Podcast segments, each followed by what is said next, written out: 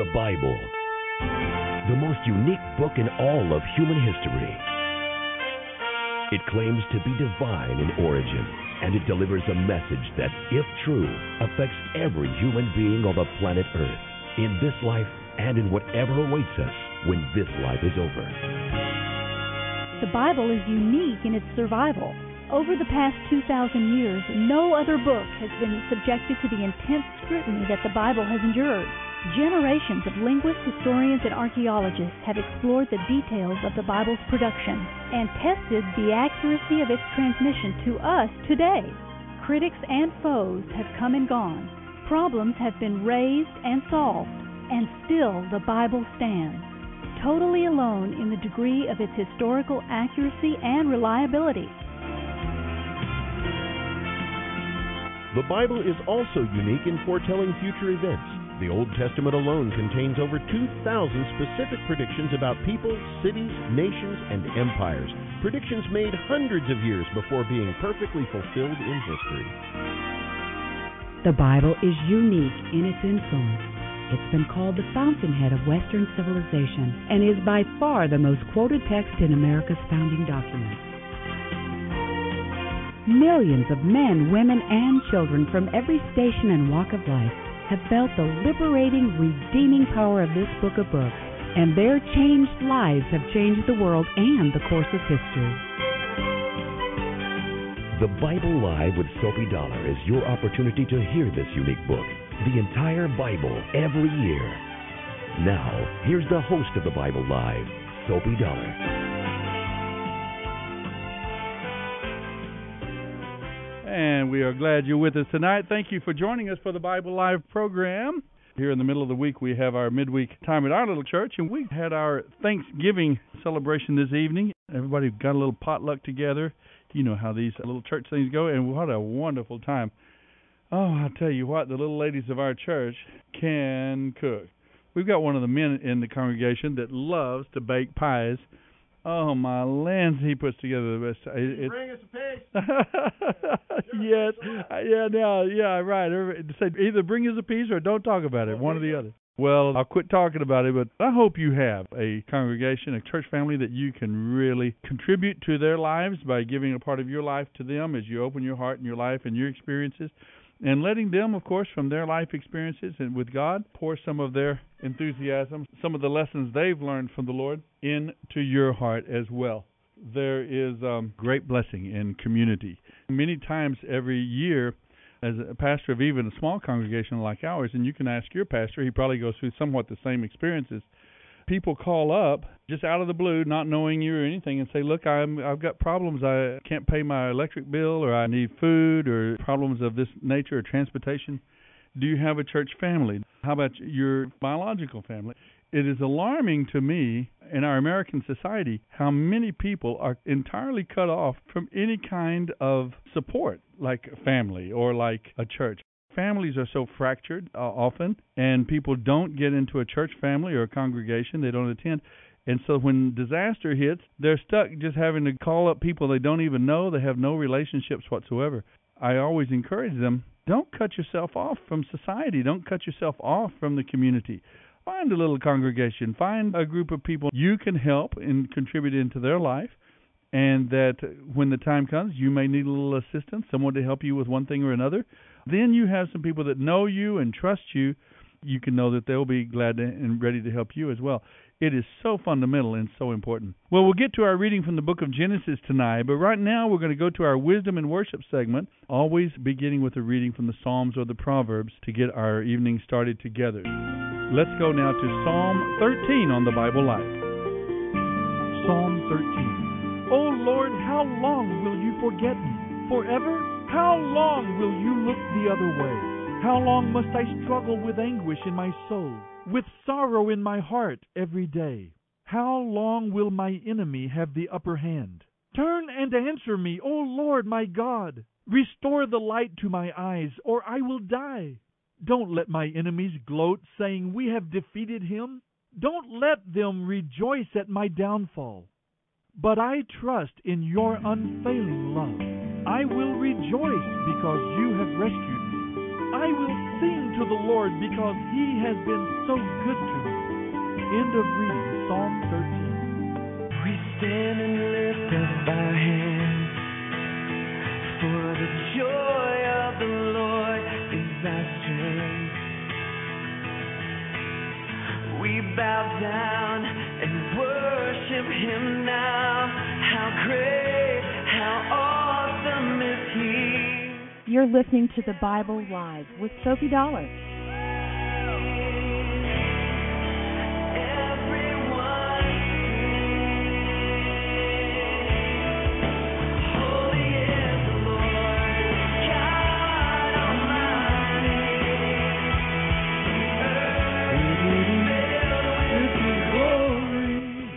Song.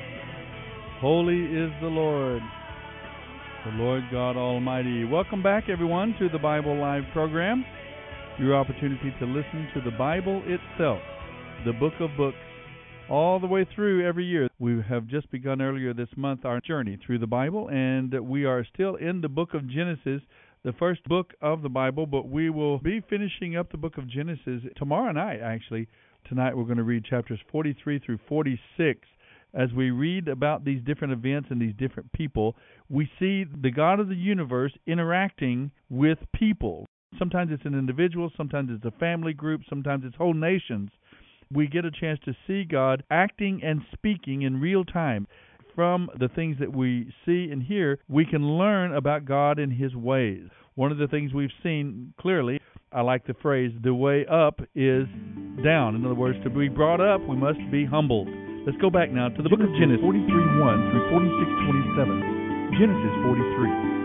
But there was no relief from the terrible famine throughout the land. When the grain they had brought from Egypt was almost gone, Jacob said to his sons, "Go again and buy us a little food."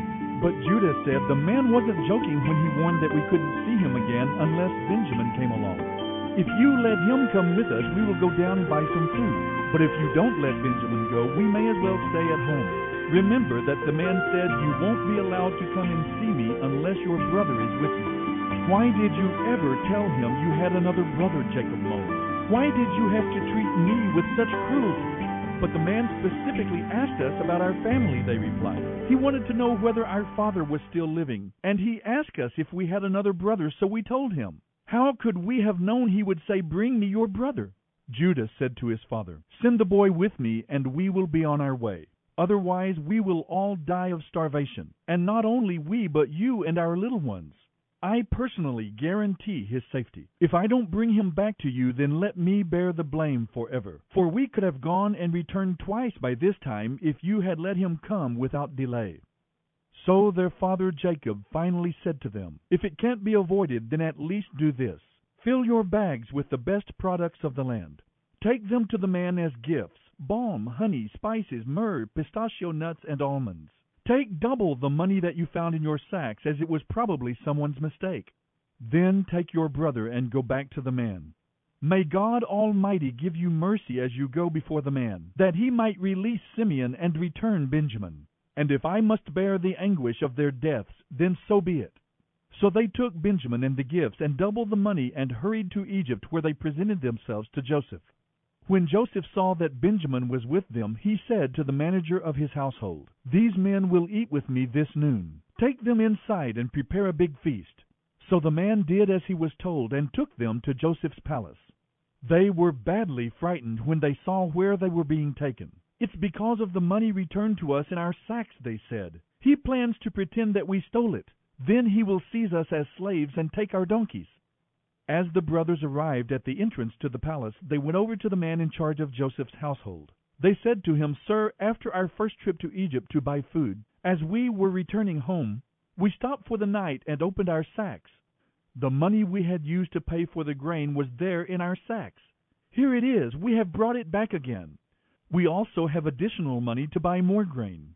We have no idea how the money got into our sacks." "Relax, don't worry about it," the household manager told them. "Your God, the God of your ancestors, must have put it there. We collected your money all right." Then he released Simeon and brought him out to them. The brothers were then led into the palace and given water to wash their feet and food for their donkeys. They were told they would be eating there, so they prepared their gifts for Joseph's arrival at noon. When Joseph came, they gave him their gifts and bowed low before him. He asked them how they had been getting along, and then he said, "How is your father, the old man you spoke about? Is he still alive?" "Yes," they replied, "he is alive and well." Then they bowed again before him. Looking at his brother Benjamin, Joseph asked, "Is this your youngest brother, the one you told me about? May God be gracious to you, my son." Then Joseph made a hasty exit because he was overcome with emotion for his brother and wanted to cry. Going into his private room, he wept there. Then he washed his face and came out, keeping himself under control. "Bring on the food," he ordered. Joseph ate by himself, and his brothers were served at a separate table. The Egyptians sat at their own table because Egyptians despise Hebrews and refuse to eat with them. Joseph told each of his brothers where to sit, and to their amazement he seated them in the order of their ages, from the oldest to the youngest. Their food was served to them from Joseph's own table. He gave the largest serving to Benjamin, 5 times as much as to any of the others. So they all feasted and drank freely with him. You're listening to The Bible Live with Soapy Dollar. Genesis 44. When his brothers were ready to leave, Joseph gave these instructions to the man in charge of his household. "Fill each of their sacks with as much grain as they can carry, and put each man's money back into his sack. Then put my personal silver cup at the top of the youngest brother's sack, along with his grain money." So the household manager did as he was told. The brothers were up at dawn and set out on their journey with their loaded donkeys. But when they were barely out of the city, Joseph said to his household manager, "Chase after them and stop them. Ask them, 'Why have you repaid an act of kindness with such evil? What do you mean by stealing my master's personal silver drinking cup, which he uses to predict the future? What a wicked thing you have done!'" So the man caught up with them and spoke to them in the way he had been instructed. "What are you talking about?" the brothers responded. "What kind of people do you think we are, that you accuse us of such a terrible thing? Didn't we bring back the money we found in our sacks? Why would we steal silver or gold from your master's house? If you find his cup with any of us, let that one die, and all the rest of us will be your master's slaves forever." "Fair enough," the man replied, "except that only the one who stole it will be a slave. The rest of you may go free." They quickly took their sacks from the backs of their donkeys and opened them. Joseph's servant began searching the oldest brother's sack, going on down the line to the youngest. The cup was found in Benjamin's sack.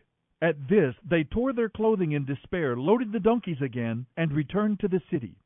Joseph was still at home when Judah and his brothers arrived, and they fell to the ground before him. "What were you trying to do?" Joseph demanded. "Didn't you know that a man such as I would know who stole it?" And Judah said, "Oh, my lord, what can we say to you? How can we plead? How can we prove our innocence? God is punishing us for our sins. My lord, we have all returned to be your slaves, we and our brother who had your cup in his sack." "No," Joseph said, "only the man who stole the cup will be my slave. The rest of you may go home to your father." Then Judah stepped forward and said, "My lord, let me say just this one word to you. Be patient with me for a moment. For I know you could have me killed in an instant, as though you were Pharaoh himself. You asked us, my lord, if we had a father or a brother. We said, yes, we have a father, an old man, and a child of his old age, his youngest son. His brother is dead, and he alone is left of his mother's children, and his father loves him very much. And you said to us, bring him here so I can see him. But we said to you, my lord, the boy cannot leave his father, for his father would die. But you told us, you may not see me again unless your youngest brother is with you. So we returned to our father and told him what you had said. And when he said, go back again and buy us a little food, we replied, we can't unless you let our youngest brother go with us. We won't be allowed to see the man in charge of the grain unless our youngest brother is with us. Then my father said to us, you know that my wife had 2 sons, and that one of them went away and never returned, doubtless torn to pieces by some wild animal. I have never seen him since. If you take away his brother from me too, and any harm comes to him, you would bring my gray head down to the grave in deep sorrow. And now, my lord, I cannot go back to my father without the boy. Our father's life is bound up in the boy's life. When he sees that the boy is not with us, our father will die. We will be responsible for bringing his gray head down to the grave in sorrow. My lord, I made a pledge to my father that I would take care of the boy. I told him, if I don't bring him back to you, I will bear the blame forever. Please, my lord, let me stay here as a slave instead of the boy, and let the boy return with his brothers. For how can I return to my father if the boy is not with me? I cannot bear to see what this would do to him. You're listening to The Bible Live with Soapy Dollar. Genesis 45. Joseph could stand it no longer. "Out, all of you!" he cried out to his attendants. He wanted to be alone with his brothers when he told them who he was. Then he broke down and wept aloud. His sobs could be heard throughout the palace, and the news was quickly carried to Pharaoh's palace. "I am Joseph," he said to his brothers. "Is my father still alive?" But his brothers were speechless. They were stunned to realize that Joseph was standing there in front of them. "Come over here," he said. So they came closer, and he said again, "I am Joseph, your brother, whom you sold into Egypt. But don't be angry with yourselves that you did this to me, for God did it. He sent me here ahead of you to preserve your lives. These 2 years of famine will grow to 7, during which there will be neither plowing nor harvest. God has sent me here to keep you and your families alive, so that you will become a great nation. Yes, it was God who sent me here, not you, and he has made me a counselor to Pharaoh, manager of his entire household and ruler over all Egypt. Hurry, return to my father and tell him, this is what your son Joseph says. God has made me master over all the land of Egypt. Come down to me right away. You will live in the land of Goshen, so you can be near me with all your children and grandchildren, your flocks and herds, and all that you have. I will take care of you there, for there are still 5 years of famine ahead of us. Otherwise, you and your household will come to utter poverty." Then Joseph said, "You can see for yourselves, and so can my brother Benjamin, that I really am Joseph. Tell my father how I am honored here in Egypt. Tell him about everything you have seen, and bring him to me quickly." Weeping with joy, he embraced Benjamin, and Benjamin also began to weep. Then Joseph kissed each of his brothers and wept over them, and then they began talking freely with him. The news soon reached Pharaoh. "Joseph's brothers have come." Pharaoh was very happy to hear this, and so were his officials. Pharaoh said to Joseph, "Tell your brothers to load their pack animals and return quickly to their homes in Canaan. Tell them to bring your father and all of their families, and to come here to Egypt to live. Tell them Pharaoh will assign to you the very best territory in the land of Egypt. You will live off the fat of the land. And tell your brothers to take wagons from Egypt, to carry their wives and little ones, and to bring your father here. Don't worry about your belongings, for the best of all the land of Egypt is yours." So the sons of Jacob did as they were told. Joseph gave them wagons, as Pharaoh had commanded, and he supplied them with provisions for the journey. And he gave each of them new clothes, but to Benjamin he gave 5 changes of clothes, and 300 pieces of silver. He sent his father 10 donkeys loaded with the good things of Egypt, and 10 donkeys loaded with grain and all kinds of other food to be eaten on his journey. So he sent his brothers off, and as they left he called after them, "Don't quarrel along the way!" And they left Egypt and returned to their father Jacob in the land of Canaan. "Joseph is still alive," they told him, "and he is ruler over all the land of Egypt." Jacob was stunned at the news. He couldn't believe it. But when they had given him Joseph's messages, and when he saw the wagons loaded with the food sent by Joseph, his spirit revived. Then Jacob said, "It must be true. My son Joseph is alive. I will go and see him before I die." You're listening to The Bible Live with Soapy Dollar. Genesis 46. So Jacob set out for Egypt with all his possessions. And when he came to Beersheba, he offered sacrifices to the God of his father Isaac. During the night, God spoke to him in a vision. "Jacob, Jacob," he called. "Here I am," Jacob replied. "I am God," the voice said, "the God of your father. Do not be afraid to go down to Egypt, for I will see to it that you become a great nation there. I will go with you down to Egypt, and I will bring your descendants back again. but you will die in Egypt with Joseph at your side. So Jacob left Beersheba, and his sons brought him to Egypt. They carried their little ones and wives in the wagons Pharaoh had provided for them. They brought their livestock too, and all the belongings they had acquired in the land of Canaan. Jacob and his entire family arrived in Egypt, sons and daughters, grandsons and granddaughters, all his descendants. These are the names of the Israelites, the descendants of Jacob, who went with him to Egypt. Reuben was Jacob's oldest son. The sons of Reuben were Hanok, Palu, Hezron, and Carmi. The sons of Simeon were Jemuel, Jamin, Ohad, Jachin, Zohar, and Shaul. Shaul's mother was a Canaanite woman. The sons of Levi were Gershon, Kohath, and Merari. The sons of Judah were Onan, Shelah, Perez, and Zerah. But and Onan had died in the land of Canaan. The sons of Perez were Hezron and Hamuel. The sons of Issachar were Tola, Pua, Jashub, and Shimron. The sons of Zebulun were Sered, Elon, and Jalil. These are the sons of Jacob who were born to Leah in Padanaram, along with their sister Dinah. In all, Jacob's descendants through Leah numbered 33. The sons of Gad were Zephon, Haggai, Shuni, Esbon, Eri, Arodi, and Areli. The sons of Asher were Imnah, Ishva, Ishvi, and Beriah. Their sister was named Serah. Beriah's sons were Heber and Malkiel. These 16 were descendants of Jacob through Zilpah, the servant given to Leah by her father Laban. The sons of Jacob's wife Rachel were Joseph and Benjamin.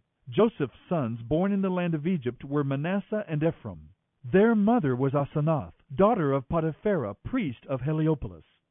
Benjamin's sons were Bela, Becher, Ashbel, Gera, Naaman, Ehi, Rosh, Mupim, Hupim, and Ard. These 14 were the descendants of Jacob and his wife Rachel. The son of Dan was Hushim. The sons of Naphtali were Jazeel, Guni, Jezer, and Shillem. These 7 were the descendants of Jacob through Bilhah, the servant given to Rachel by her father Laban.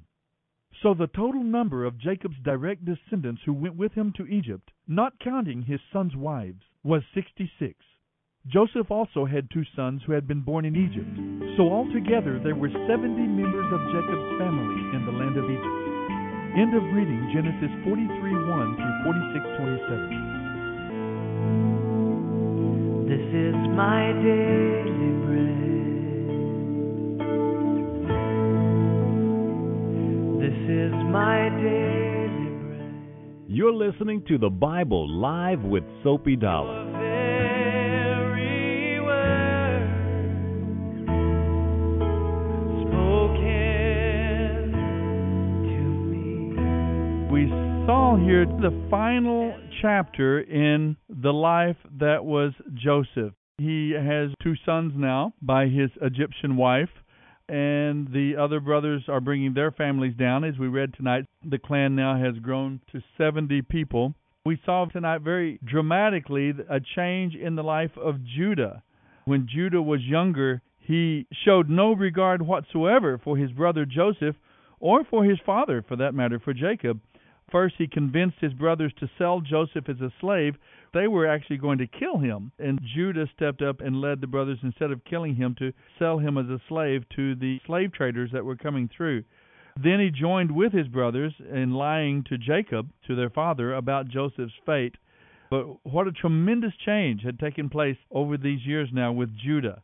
The man who had sold one favored little brother into slavery now was willing to become a slave himself to save another favored little brother, Benjamin, before this Egyptian ruler that they did not recognize as being that older brother, Joseph.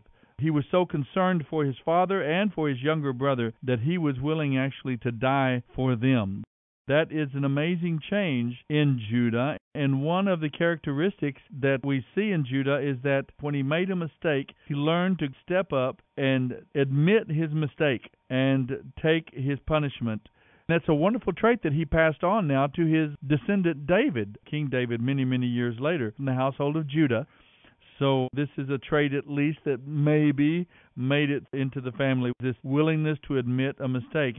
Another thing we learn, of course, is that when we're ready to give up hope on ourselves or worse, even someone else, remember that God can work a complete change in our lives Even in the most selfish personality, even the most selfish or sinful traits, God can change us, and He will. That's His desire as we place our lives in His hands and trust Him to do so.